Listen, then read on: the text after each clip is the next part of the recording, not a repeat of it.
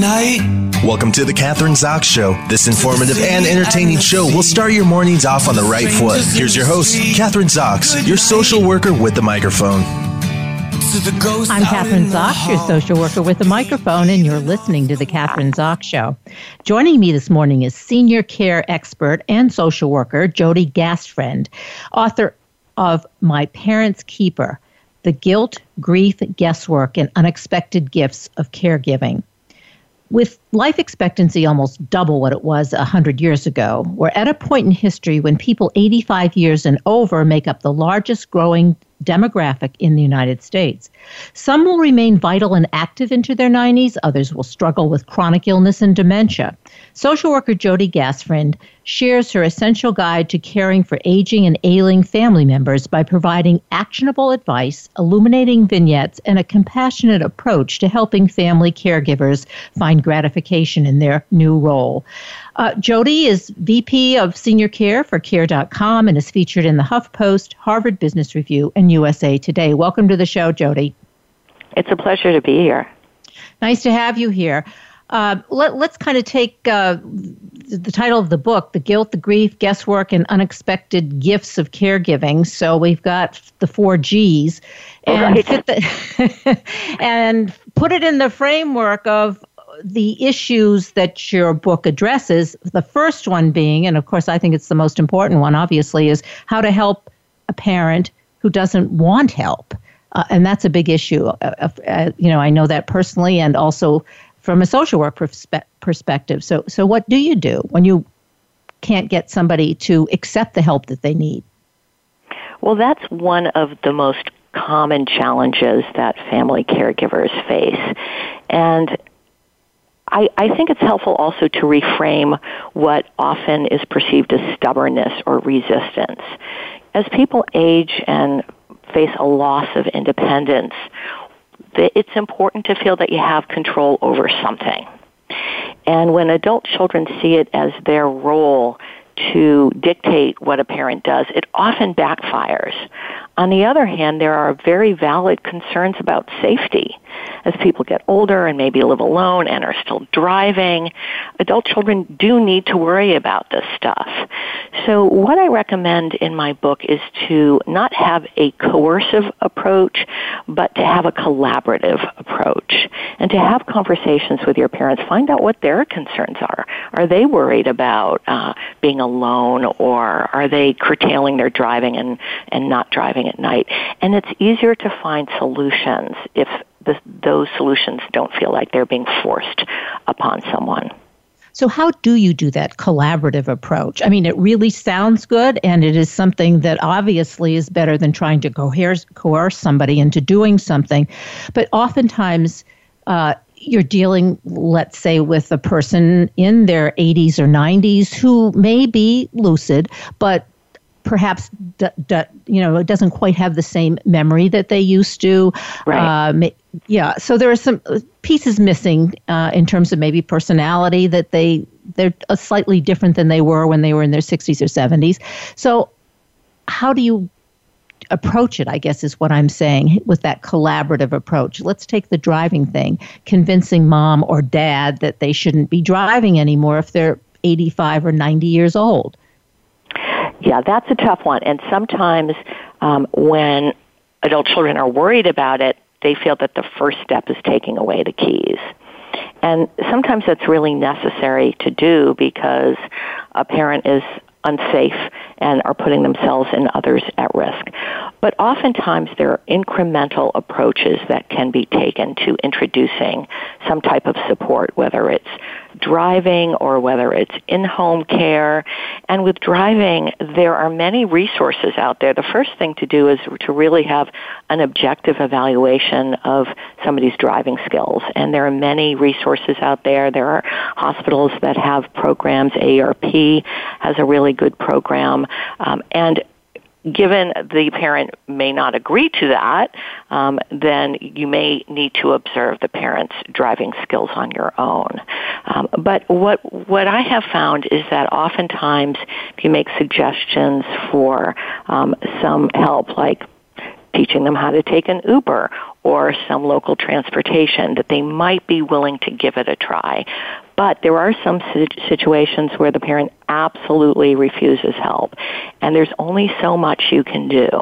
And what I've also seen is sometimes an event happens, parent ends up in the hospital, and then when they get discharged, they're more receptive to getting in-home care because that comes upon the recommendation of a healthcare team.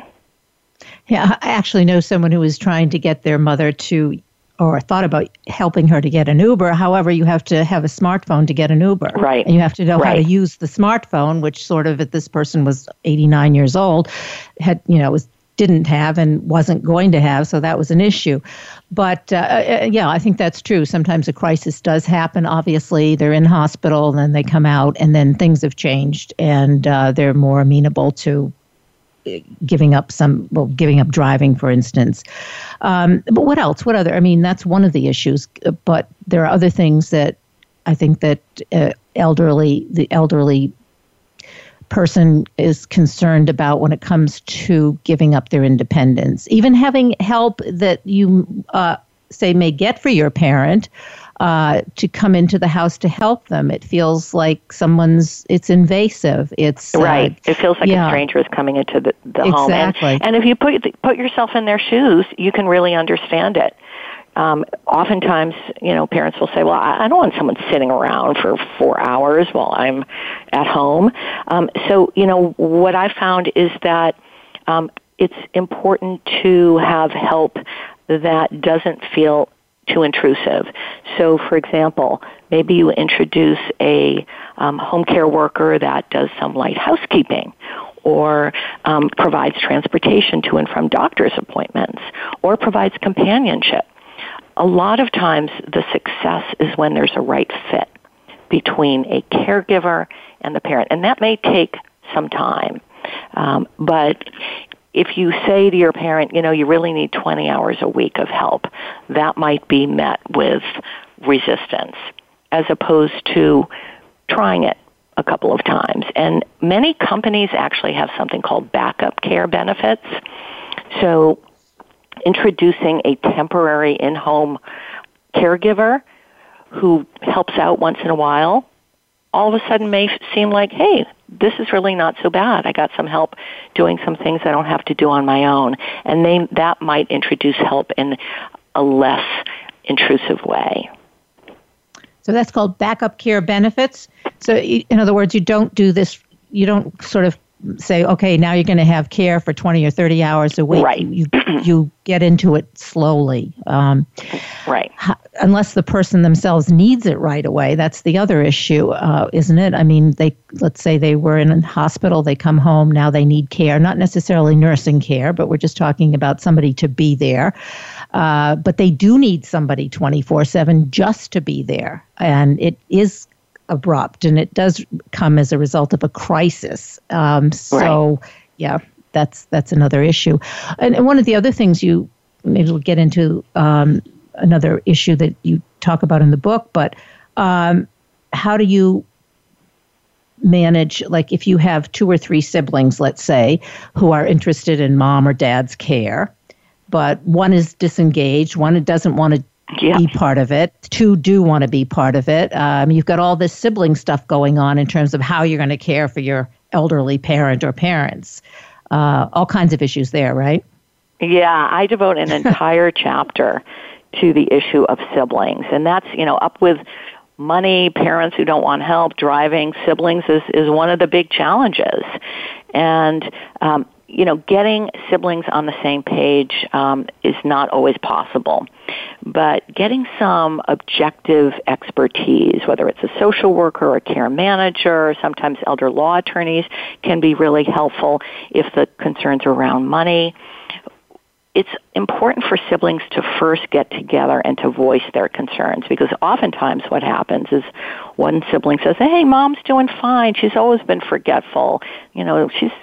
Stop worrying about it. And the other one says, are you kidding me? She can't live alone at home anymore. It's not safe. And they're not on the same page in terms of what they're worried about. So before siblings approach a parent, it's helpful to have conversations among themselves. And then figure out, okay, we need to have a conversation with mom or dad. Are we going to do this together? Are we going to designate one person? It really depends on the dynamic of the family. What you can't do is you can't resolve historic conflicts with siblings. And oftentimes what siblings do is they bring in old stuff into the challenge of addressing care for a parent. And give us an example of that. That's not relevant to what the current issues are. Yeah, and that's a good place to, like, a vignette. Give us an example of that, because I think it's so common. And as you say, you can't resolve issues that have been going on for 50 or 60 years right. amongst the siblings. Yeah. So how... Well, I tell the story in the book of a woman who... was the primary caregiver, who most often is a daughter, and she lived near her mom, and she was the one, and her mom had dementia, and she was the one to take care of everything. And when there was a crisis, she was it, and her brother lived further away, and she was really trying to bring her brother into the caregiving equation. And he was, you know, traveling on his own time. It wasn't really based on what mother's needs were, and she was really frustrated with him, but she wasn't voicing her feelings very clearly. And she did eventually say to her brother, look, I need help, and she was specific about it, because oftentimes siblings feel like, well, they should know what needs to be done. Well, guess what? They don't always know. She was very specific about it, and he did pitch in more than he had. Ultimately, he did disappoint her in the end. When their mother was dying, he didn't fly in. He wasn't there by her side. And she had to come to terms with the fact that he did what he could do. He wasn't the sibling that she would have wanted. It wasn't equal. And that's another challenge for siblings, is they feel it should be divided evenly, and often it isn't. And there are some siblings who are better with the emotional aspect. Some might be better with the researching, the legal and financial piece. Others might be better with the coordination of care. So it's important to figure out who does what task best, and to recognize that it's not always an equal playing field. So in other words, assess what your strengths are, and then go right. from there. And don't expect your other sibling, who maybe isn't as strong in one area as you are, to be doing exactly the same thing. What about siblings? This is sort of the opposite of that example you gave. But what about siblings who are, each one of them thinks they know best, and they all want to be involved, and they all have a different approach and a different idea in terms of what should be done for their parent or parents? And you have 2 or 3 siblings who are very adamant about how they want to implement the caregiving for their parents, and they're not on the same page. Yeah, I've seen that a lot, and especially when it comes to senior housing options. So, for example, in my family, my father had dementia for 12 years. 6 of those years he was at home. 6 of those years he was in 2 different nursing homes. And there's a lot of guilt associated with making the decision to move to a nursing home. And oftentimes that is where we see siblings really in conflict with one another. And, you know, one of the things I say is never say never. You really have to make decisions based on the needs of both the parent who needs help and the caregiving parent, because spousal caregivers are often at the most risk for injury and for burnout and for depression. So you have to look out for both of them. So when siblings are really at an impasse, that's often when I suggest getting an expert involved. And at Care.com, we actually have an employer-supported program where employers provide benefits to caregiving employees so they can stay in the workplace. And we give advice to caregivers who are in that situation and really help guide the siblings toward the best course of action. So in other words, you're talking about how to care for your parent and not lose your job, so that you exactly. can do both. Both at the same time. Yeah. Yeah. Right. Talk to us more about, we've been talking about your book, but Care.com, because it's a much needed I guess, organization, company that people can go to. You provide care not only for elders, but for all different kinds of care, babysitting, nannies, everything. But right now we're talking. Yeah. So, what are some of the other benefits of Care.com? Yeah, so Care.com is the largest online resource for care in the world for finding, paying, and managing care across the lifespan, from child care to pet care to household help to senior care, which is my area of expertise. And people can go on the site and hire caregivers and match them to the needs of their family members. And it's in 20 countries. So, and we have a very large number of caregivers and families on the site. And we also have a program that I'm really passionate about, which is called Care at Work. And I mentioned the issue of caregiving employees, which I was one when I was a sandwich generation caregiver with 3 school-aged kids and a husband who traveled, a full-time job, and a father with dementia. And many people in that situation don't know where to turn. And one of the more exciting things is many employers are saying, you know what, there is a cost to having employees who are caring for not just their children but their parents unable to focus at work. So we're going to provide supports to them. And we have a whole range of supports to help employees in that situation so that they don't have to choose between work and caregiving. So senior care is your area of expertise, obviously. Yeah. You're a VP in senior care at care.com. Did that interest as a social worker, did that come from your own personal experience, or how did you get into that? How did you sort of go in that direction to become an expert as in senior care? Well, now I'm dating myself, but way back when, in the early 70s, my grandmother ended up moving near us, and she had what they called then senility. And, it was probably Alzheimer's disease, and we ultimately had to put her in a nursing home. And at the age of 14, my parents insisted that I visit my grandmother several times a week. Well, you can imagine how exciting that was for a 14-year-old. Not on your list of things to do, right? Or no. Fun things to do. Yeah. But an interesting thing happened, because I visited my grandmother in that nursing home for 4 years, probably 3 or 4 times a week. And it first was a chore. It was kind of scary. I didn't like it. And over time, and I write about this in the book, I saw the people in the nursing home not just as scary old people, but as people with stories. And I got to know them. And I started looking forward to going to the nursing home and entering their world and seeing beyond patients sitting in chairs. And then when my own father got dementia, I had been working in healthcare for many years, and I experienced firsthand what it's like to go through that experience of caring for a parent with a devastating illness, which there are 15 million family caregivers in the United States caring for over 5 million people with Alzheimer's disease and dementia. So there are a lot of us experiencing that. And guilt is a constant companion as a caregiver, especially when you have your own family and a job and you're juggling many different responsibilities. And I really thought, people really need a guide. People need to be able to acknowledge the conflicting emotions that come with caregiving, which can be sadness and frustration and anger. And the other part of my experience is that there were unexpected gifts of caregiving.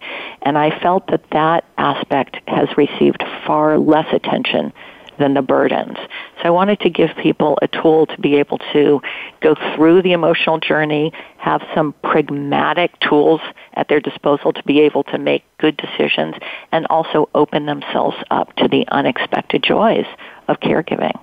Let's talk about some of those unexpected joys. What are they? Because you're right. I don't think people think of caregiving in those terms. It really, when you think about it, it becomes, I have a job to do, I have to take care of somebody, I have to juggle my time. It's good. Right. It's all of these things, and then feeling guilty and ashamed that you're thinking that way, and not realize, just not realizing that, hey, maybe there are some things there that you're going to feel good about. So what are they, or what are some of them? or feelings or emotions? You know, an interesting research just recently came out through AARP that 90% of family caregivers experience more positive emotions than negative ones. That would be surprising to many people. Mm-hmm. I interviewed many dozens of people when I wrote this book, and one of the things that I asked people, what were the positive aspects of caregiving? And what surprised me is that even the people that had the most difficult experiences, and that those were often people who were caring for mentally ill parents or abusive parents or parents who had been neglectful, found in that experience some life-changing aspect to caregiving that really transformed them. And sometimes it was patience. Sometimes it was, for me and my family, it was really my father's incredible ability to live in the moment and still experience joy, even with a devastating illness, to learn something more about a parent's history and to see them in a different way. I mean, one of the things that caregiving affords us is time. We spend time with our parents and loved ones in a way that we wouldn't typically do. And when you have that gift of time, often things happen. And many people said they have a better perspective on what's important in life, and they feel gratified that they were able to give back to someone who gave so much to them. Well, I think one of the things you said, that feeling of, I would kind of describe it as perhaps connectedness. There's no other time that you would be so close to, say, that parent, except when you're maybe a little kid, but as an adult. So it gives you an opportunity to just have emotional reactions and connectedness that you wouldn't have if you didn't have that experience. What about, though, the abuse? Because you mentioned the abusive parent. I think that's one of the more difficult things to do, and I see that a lot. People care, and it's very hard to treat somebody kindly and nice and do the right thing when they are abusing you, even if they can't help it. So what do you do, and how do you manage those feelings? Well, in the book, I interviewed people who made the choice to care for a parent who had been abusive, and also who made the choice that they could not do it. It was too toxic. And both are valid choices, because it's a very, very personal decision. And one woman I interviewed took care of a father who had physically, emotionally, and sexually abused her. But she had to do it with certain limits, and that she recognized that there was only so much she could take on. And she felt, for her own sake, that it wasn't about forgiveness. It was really about her own healing and her own emotional journey, and that her expectations were not to redefine her relationship, but to be able to work through some of her own pain. And there were people who said, I just can't do it. There's too much pain here. And they found other supports, whether it was friends or paid caregivers or other family members, to really step in. So I think it's an important topic, because often when we talk about caring for our parents, we think about love, we think about devotion, we think about giving back to the person who gave so much to us. But that's not the case for a number of people out there. They have highly conflicted relationships with parents, and they didn't feel that their parents were there for them. And those decisions become even more complicated, and the emotional journey is very difficult. So I think sometimes it's really helpful to have a therapist involved, to be able to have some kind of outlet, whether it's a caregiver support group, to be able to process those very conflicting emotions. So realistic expectations of what you can do, and understanding your own limits. That's key. Exactly. And not somebody else's, because people, just what you said, you should be loving and caring and giving, and you have all these expectations that aren't really realistic for you or your family or your whole or your situation. So that's definitely, I think that's really important.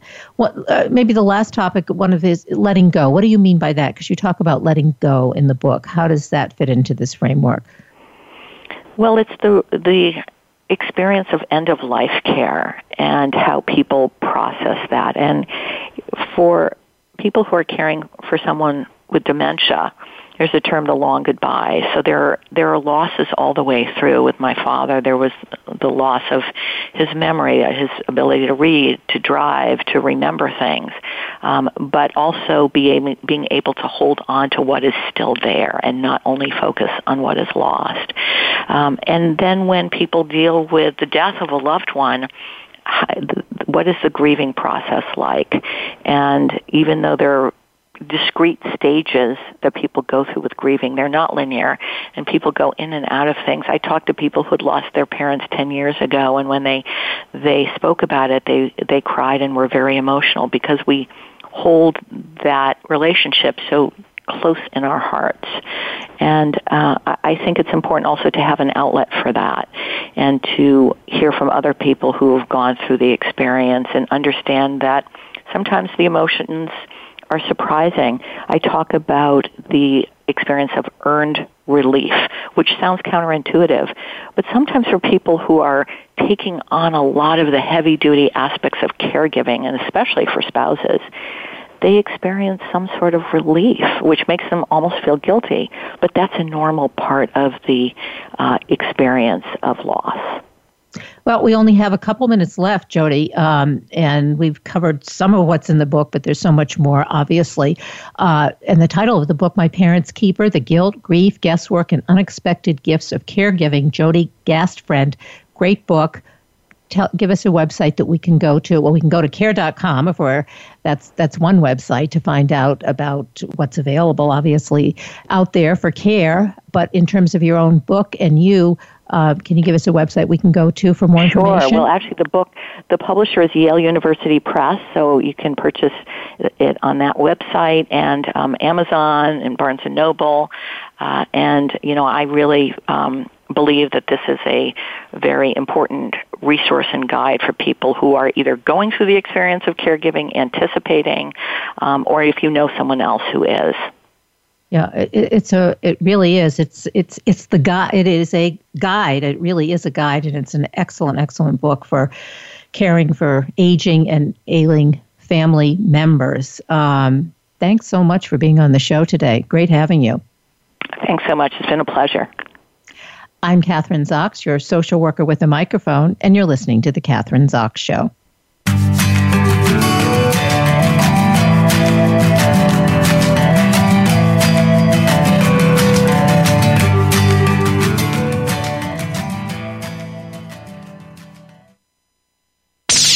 The Internet's #1 talk station. #1 talk station.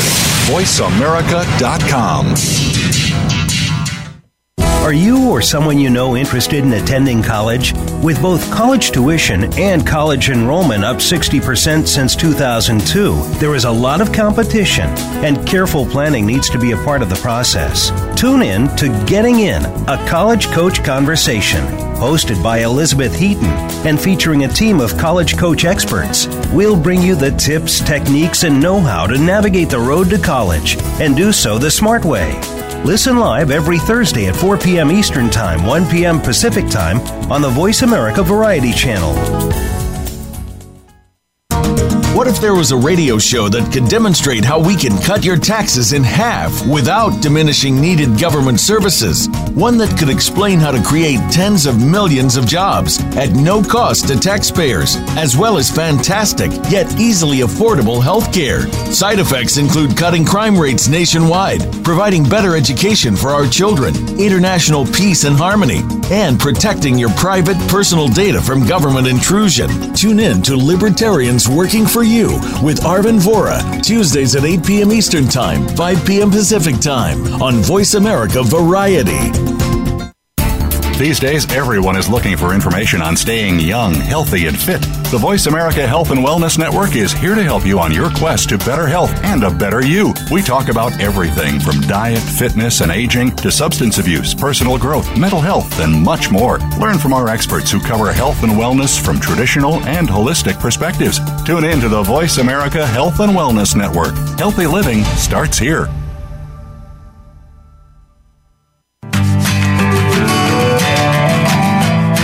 You're listening to The Kathryn Zox Show. If you would like to join our conversation this morning, call now. The toll-free number is 866-472-5788. That number again is 866-472-5788. I'm Kathryn Zox, your social worker with a microphone, and you're listening to The Kathryn Zox Show. Joining me this morning is award-winning author Laura Jean Baker. Her new book is The Motherhood Affidavits: A Memoir. With the birth of her first child, writing professor Laura Jean Baker discovers oxytocin to be the first effective antidote to her lifelong depression. Over the next 8 years, addicted to the highs of pregnancy and new motherhood, her oxy cravings and family grow, to the dismay of her public defender husband. In this hybrid of meticulous reportage and literary memoir, she and her husband teeter on the edge of mental and financial collapse in their interwoven pursuits of a rapidly growing family and defending their Midwestern city's most luckless criminals. Laura Jean is featured in Salon, The Washington Post, and The New York Times. Welcome to the show, Laura Jean. Thank you so much for having me. I'm happy to be here. Nice to have you here. So we're going to be talking about your memoir. And one of the things that I think I had read that one of the critics, I guess, of your book explained that your book is written in two narratives. Can you explain that to us? What does that mean in terms of the memoir? Sure, absolutely. Well, I teach memoir, and I would typically call this a braided narrative. So you have these two strands that are being woven together over the course of the story. One of those strands is the story of my journey to becoming a mother and then sort of feeling addicted to the high of motherhood, as you described in the introduction. And then the other strand is my husband's work in criminal defense. So when my third child was born in 2008, he left his job in Milwaukee, where he was commuting from Oshkosh to Milwaukee, which is about 90 minutes both ways. And he opened his own private practice in Oshkosh, where we were living.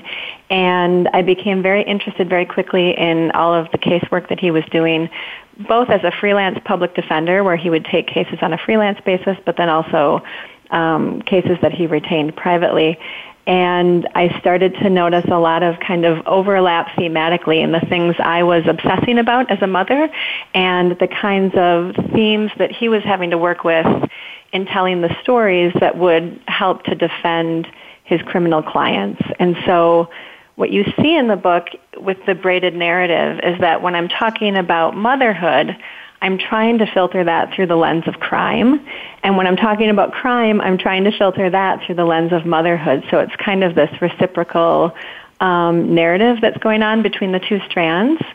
And what I do is I kind of strike all of these commonalities between, most often, his clients who are either the children of parents he's defending or the parents that he's defending, because he did end up defending a lot of people from the kinds of crimes that happen domestically, so child neglect, child abuse, a lot of drug usage in which kids were living in households with those parents. And so I kind of pull those two stories together. Okay. So how do you do that? That's the braided narrative, yeah. That's the braided narrative. So, okay. So, Laura Jean, so how do you do that? I mean, you've described it as sort of you had a reckless wanting for more children. Was that an addiction in the same way that your husband's clients had addictions? You were addicted to having kids. Yeah, I mean, so I have to say a lot about that. I always go back when I'm writing, anytime I'm using a word that's as sort of potent as addiction, I go back to the sort of either the dictionary definition or the medical definition, right? And when I think of addiction, I think of a couple of things. I think it means that you are dependent upon some habit for the sake of either relief or pleasure, right? That the brain is sort of motivated by this habit, even if it's ultimately detrimental, either to you physically, emotionally, or to the people around you, and then that you might also possess this sort of inability to abstain from that habit. When I first wrote down the idea that motherhood was like an addiction to me, I really initially was only thinking of it metaphorically, right? Because I loved motherhood so much. And what I describe in the beginning of the book is that throughout my adolescence and throughout my early 20s, I was quite depressed, and I was always moving from therapist to therapist, and I tried different medications, and nothing seemed to be working to sort of cure my depression. When I became pregnant with my first child in 2004, so this is 4 years before the year in which the book begins.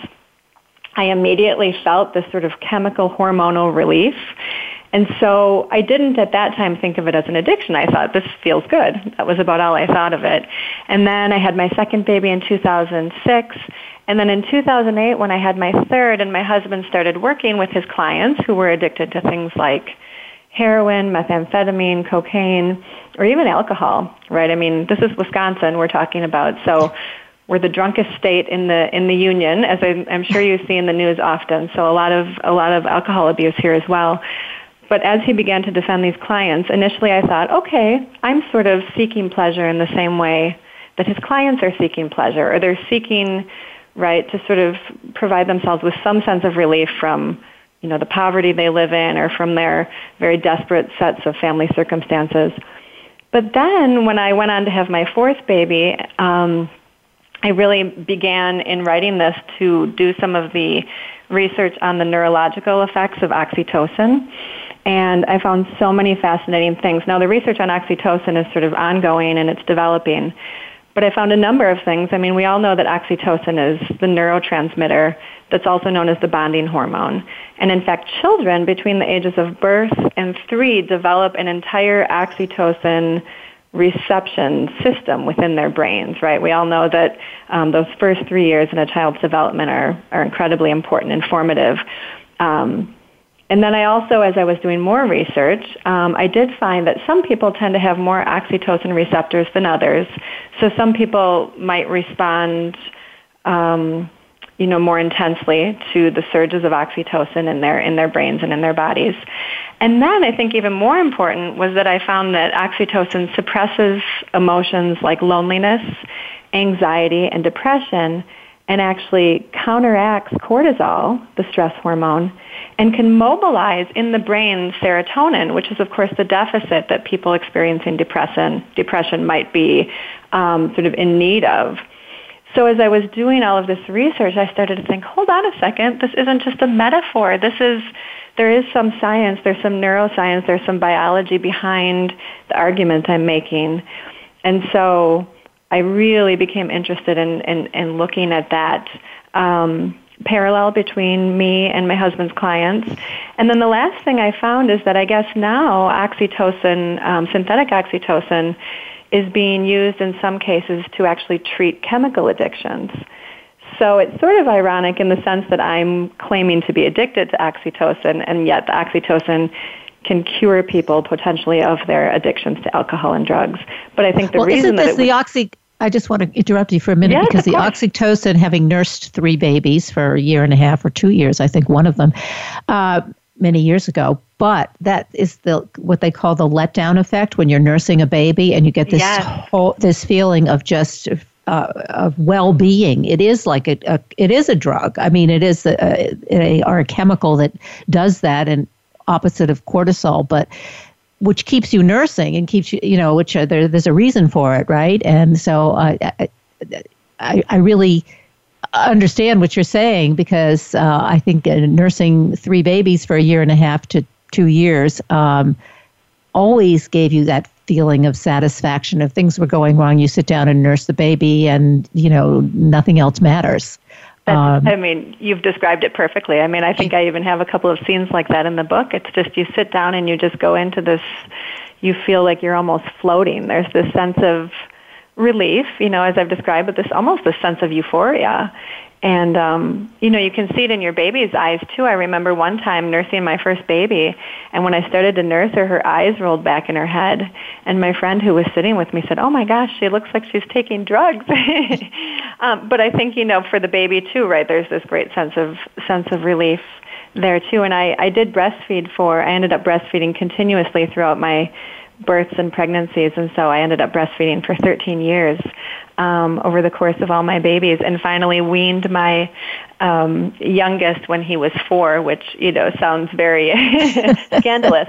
Time to go to nursery school without mother's breast, but anyway, right. Yeah, my older kids intervened and said, Mom, he's going to 4-year-old kindergarten this year. I think it's time. Yeah. So we did wean him, but it was. It was wonderful. It's such a wonderful physical feeling that is, the body's natural response to what's happening into that bonding. All right, so you've had, or you do have, 5 children, right? We have 5, yes. 5, yeah. So you really were addicted, but married in 2001. And your father was a psychiatrist. I want to sort of get you. Both parents were therapists. That's your background.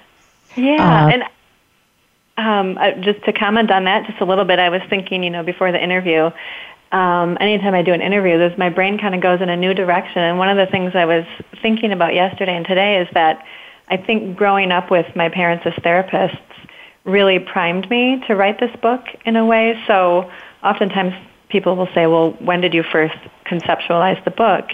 And I think for me, I was raised in such a way and in such a climate in our household that I was sort of primed to write this all along. My parents were both mental health professionals. My mom was a founding member of Transitional Housing for Women of Domestic Abuse.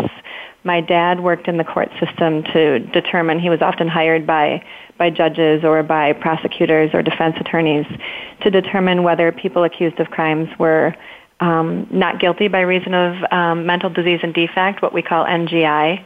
And so he had a lot of just really fascinating cases. Some of them were pretty high profile. And the thing that struck me about my parents growing up is they never spoke negatively about anybody. I mean, no matter what somebody had done, if they were charged with a crime or if they were suffering from some severe form of mental illness, they always spoke of these people with some sort of deep and complicated understanding of what these people might be going through. And I think all of that, and then, being married to my criminal defense attorney husband, was sort of this ongoing foundational upbringing that led to the writing of this book too. So what do you think, because you talk about childhood depression, always, you said, in and out of different kinds of therapies and stuff, yet you had supportive parents, both your parents, non-judgmental as you're describing them. Where do you think your own depression came from? Is that just a chemical imbalance that you inherited, or, because it sounds like you had a pretty good, I don't want to say easy, but, a good upbringing with support and... right. Yeah. Yeah. It's such a great question, and it's sort of like the question I'm still trying to answer, if that makes sense. But I do, of course, think about it all of the time. And there is a history of, there's a family history. So there is that chemical portion. And sometimes I almost get into this mind frame of, as you're describing, looking at my situation and thinking, yeah, I've been through some hard times, but nothing too monumental, and I've had this pretty stable upbringing, so that most of it has to be chemical, right?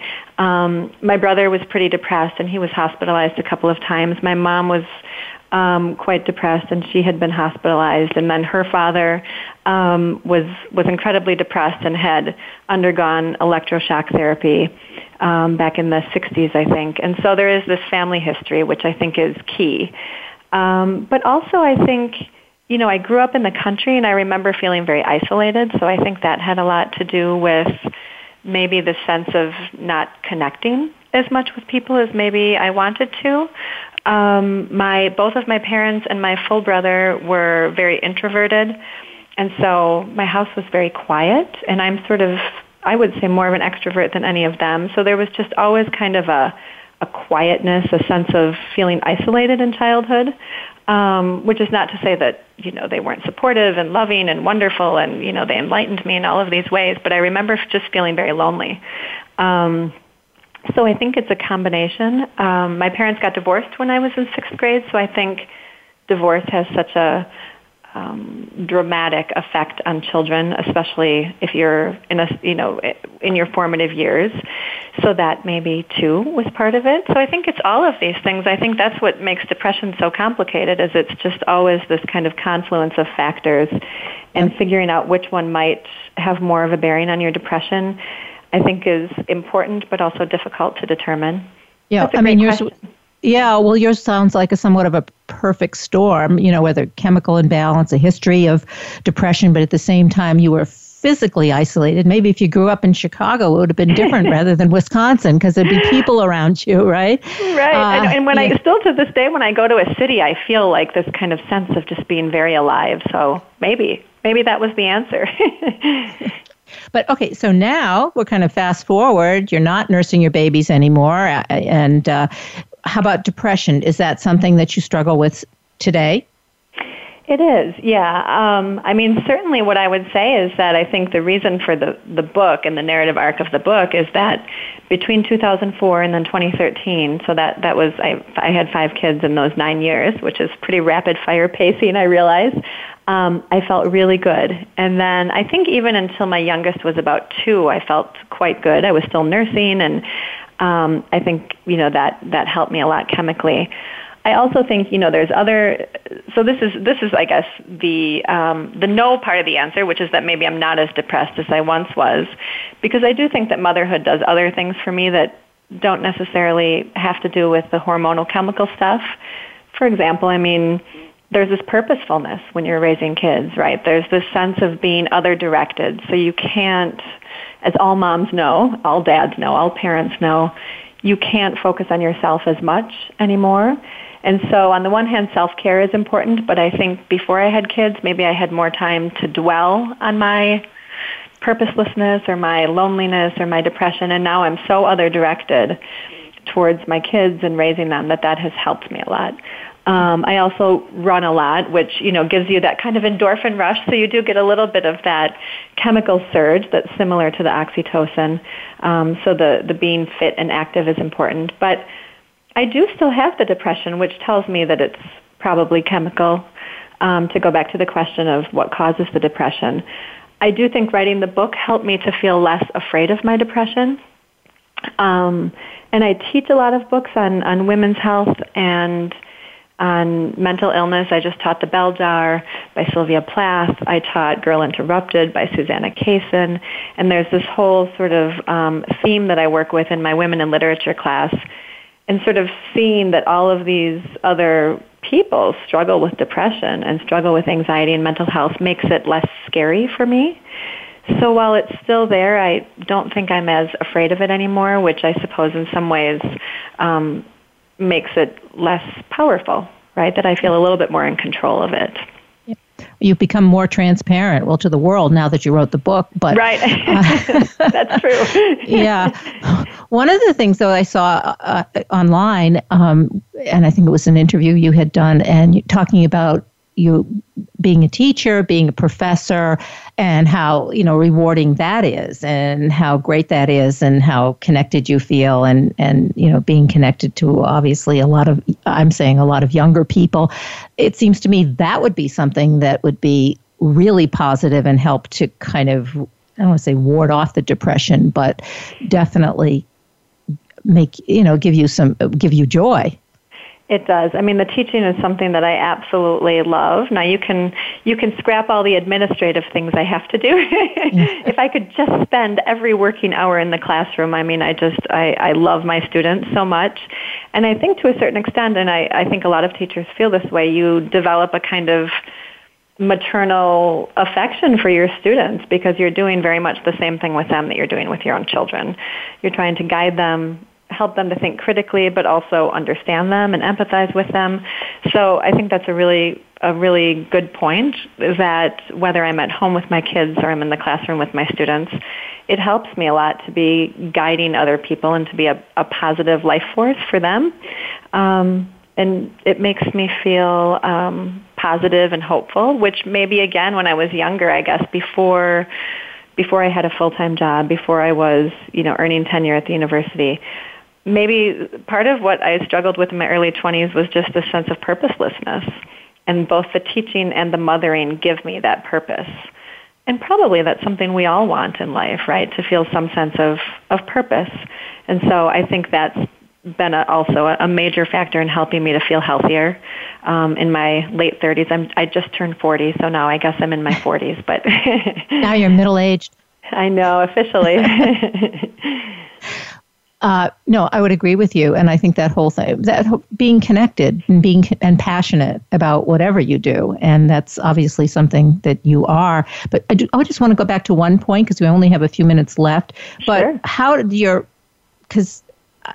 I think it's in a description of your book, it says your reckless want for more children threatened your family's middle-class existence. How did that happen? I actually just wrote a blog post, too, because my youngest just officially graduated, quote, unquote. You know, the kids graduate from everywhere now, but from four-year-old kindergarten and from daycare. And so my husband and I sat down and calculated how much we'd spent on daycare over the 13 years of raising our kids. And we have a very modest estimate because we cut a lot of corners. One thing, because I teach at the university and I have somewhat of a flexible schedule, and he's his own business owner, he does too, we were able to put them in very limited hours early on, but we still calculated that we spent $174,000 on child care, which is more than the cost of our first house. Our first house was about $150,000. So the cost of daycare, and that's, as I said, that's a very modest estimate because we were also hiring people to help us out of the home from time to time and so on. So the child care in and of itself was just so incredibly expensive. My husband and I had spent 1 year, I had tried to be a stay-at-home mom 1 year, and we lived without health insurance, and we ended up making a couple of doctor's visits. I think there was one emergency room visit for our baby with a urinary tract infection, and for probably 8 years after that, we were still paying those bills. So that was quite staggering, right, to realize what it's like to be uninsured in America. So those debts followed us, and often, you know, we would miss the payment plan or debt collectors would call us. My husband had his student loans to pay, so that was incredibly stressful. The other thing that's really quite interesting is that when my husband started his law practice and he was taking all these freelance public defender cases, is that the Wisconsin has the lowest pay rate to attorneys who take these freelance cases through the public defender's office in the United States. So it actually, research shows that it costs more to run a business, to run a law office per hour than the money they can make taking on these cases from the public defender's office. So there were just a lot of, again, you know, you used the phrase perfect storm earlier. When he started his practice, when we had reached our three, you know, we were at three children, right where the book starts, the law school loans were coming due. We had these debts that we were paying from not having health insurance for a year. I was back working, but it wasn't helping quickly enough. Childcare was expensive. He wasn't getting paid very much, and so it was just sort of, you know, it was shocking to us because we thought, oh, here we have these advanced degrees, right, and we should be able to make a go of this, and we just couldn't for many years. It was very stressful. Yeah. But I think we have our feet under us somewhat now. Yeah, because I think people would be listening and say, well, here, you're a college professor. He's a lawyer. What's the problem? You know, how do you get yourself in that situation? And as you said, advanced degrees, very advanced degrees. And yet you found yourself with five children and just as you described, without medical insurance. But now it sounds like you're at a different stage that, as you just said, right? It's evolving. And I think having the son who's the family having graduated from daycare is a big difference. One of the things that I explore in the book too is that I think in my husband's first years in running his criminal defense practice, he was taking these freelance public defender cases and not getting paid much, but then he also would take these private cases where people retained him privately, but he kind of ran his business, and this is a huge theme of the book, like a ministry for many years, right? Because he felt, we both had this enormous sense of empathy for these incredibly poor, desperate people who were accused sometimes of petty crimes, sometimes more serious crimes, sometimes crimes related to addiction. And so he would put them on payment plans, right? But they would never follow through on those payment plans because they couldn't, right? They just didn't. I mean, these people don't have often, you know, savings accounts or jobs that pay enough to then be able to pay their attorney. So he learned, and he had to learn, and it was very difficult, I think, for him to learn to be more firm, to take money up front, if he was going to work with people and help people with their cases. But another, you know, thing that's really important that we sort of look at in the book is at what point do you have to kind of draw that line and, you know, be the attorney but not the social worker, right? Because he really was. And that's a great point. We have like a minute left. So okay. That's true. You do have to make those decisions and make the choices. You know, you are a lawyer, you're not a social worker. But let's, you know, we've talked a lot about the book, but there's so much more. So I want to mention the book again, The Motherhood Affidavits, a memoir. Laura Jean Baker is the author. It's really been a treat talking to you today. Give us a website that we can go to. You can buy the book, Amazon.com, bookstores everywhere, I assume. But I assume this, Yeah, you can get the book anywhere that books are sold. The publisher is The Experiment Publishing with Workman Books. And my website is just my name. It's laurajeanbaker.com. So it's pretty easy to find. And you can also find all the links to buy the book there. Great. Thanks so much, Laura, for being on the show today. Thank you so much for having me. I had a great time. I'm Kathryn Zox, your social worker with a microphone, and you're listening to The Kathryn Zox Show. We hope you have enjoyed today's episode of The Kathryn Zox Show. You can listen live every Thursday morning at 7 a.m. Pacific Time on the Voice America channel. Want to know more about Kathryn? Visit her website at www.kathrynzox.com. Be sure to join us next week for more interviews and great conversations with Kathryn Zox.